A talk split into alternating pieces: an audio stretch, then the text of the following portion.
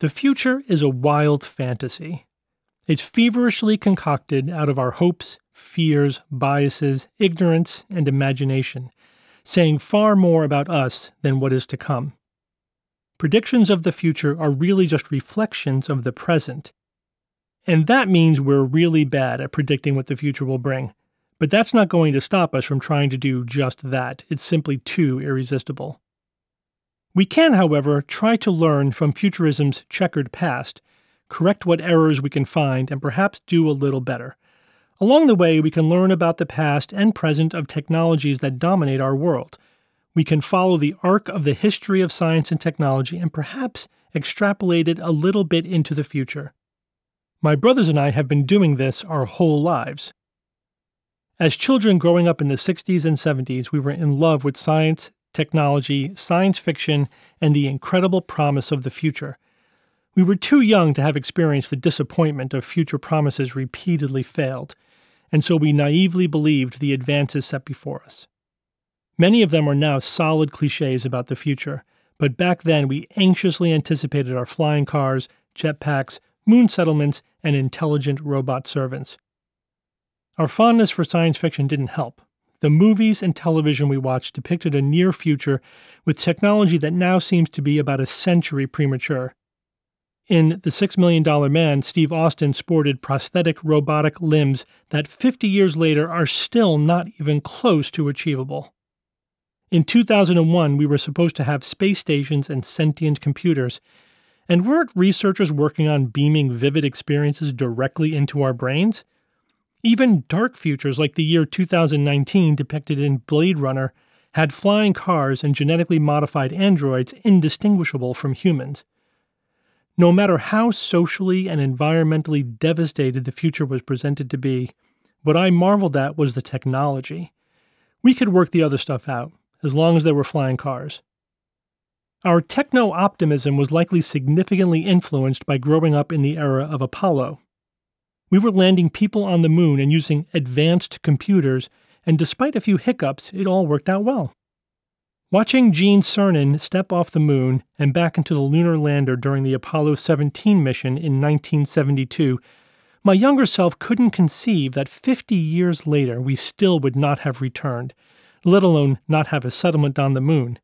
Where is Moonbase Alpha? The flip side of this disappointment and false promises is that some of the biggest technological advances in the last half century, the ones that have had the most significant impact on our lives, were not featured in future predictions or science fiction. As I write this, I carry in my pocket a supercomputer by the standards of my youth that allows me to communicate instantly through video, audio, or text to almost anyone, anywhere in the world.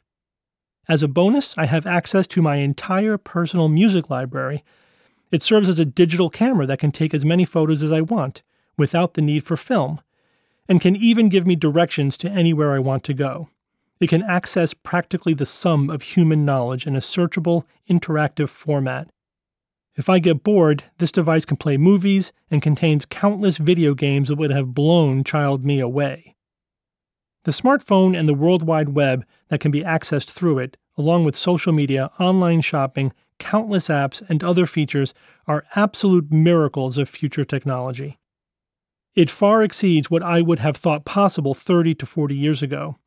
Past depictions of the future generally did not anticipate anything like it. Even Star Trek, a favorite techno optimist utopian future, did not see our digital revolution coming. So, we have made great technological strides in the last 50 years, just not in the ways that we thought. Why is it that people are consistently so bad at predicting the future? If we can understand this, perhaps we can do a little better. Or perhaps the forces that shape the future are too chaotic to predict with any accuracy beyond a certain point, like trying to predict the weather. But while we cannot predict specific weather with much accuracy, we can predict overall changes in climate. It's easier to predict that travel will get faster in the future, for example, rather than the specifics of automotive technology. One potential fix to bad futurism, therefore, is to focus on large trends rather than trying to imagine tiny details. Even there, however, futurists can get tripped up. In the movie Minority Report, for example, they presented a thoughtful picture of the near future of 2054.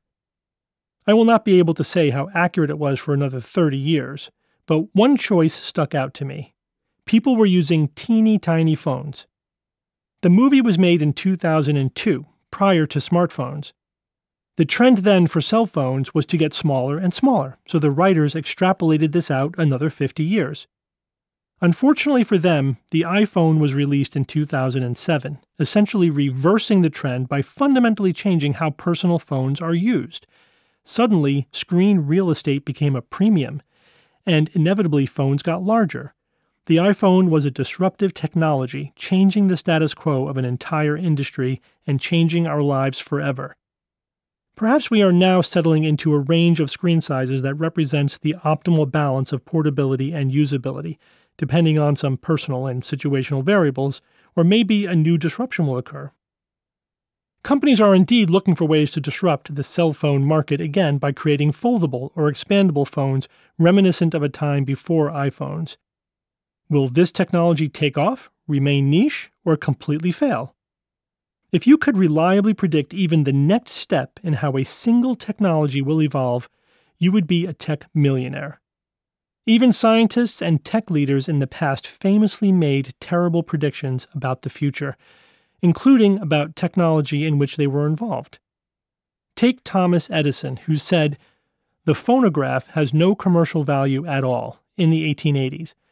Or Ken Olsen, who claimed in 1977 that, quote, there is no reason anyone would want a computer in their home. Even if you can foresee that first step, Try predicting the next 50 steps for a thousand technologies. That's the future.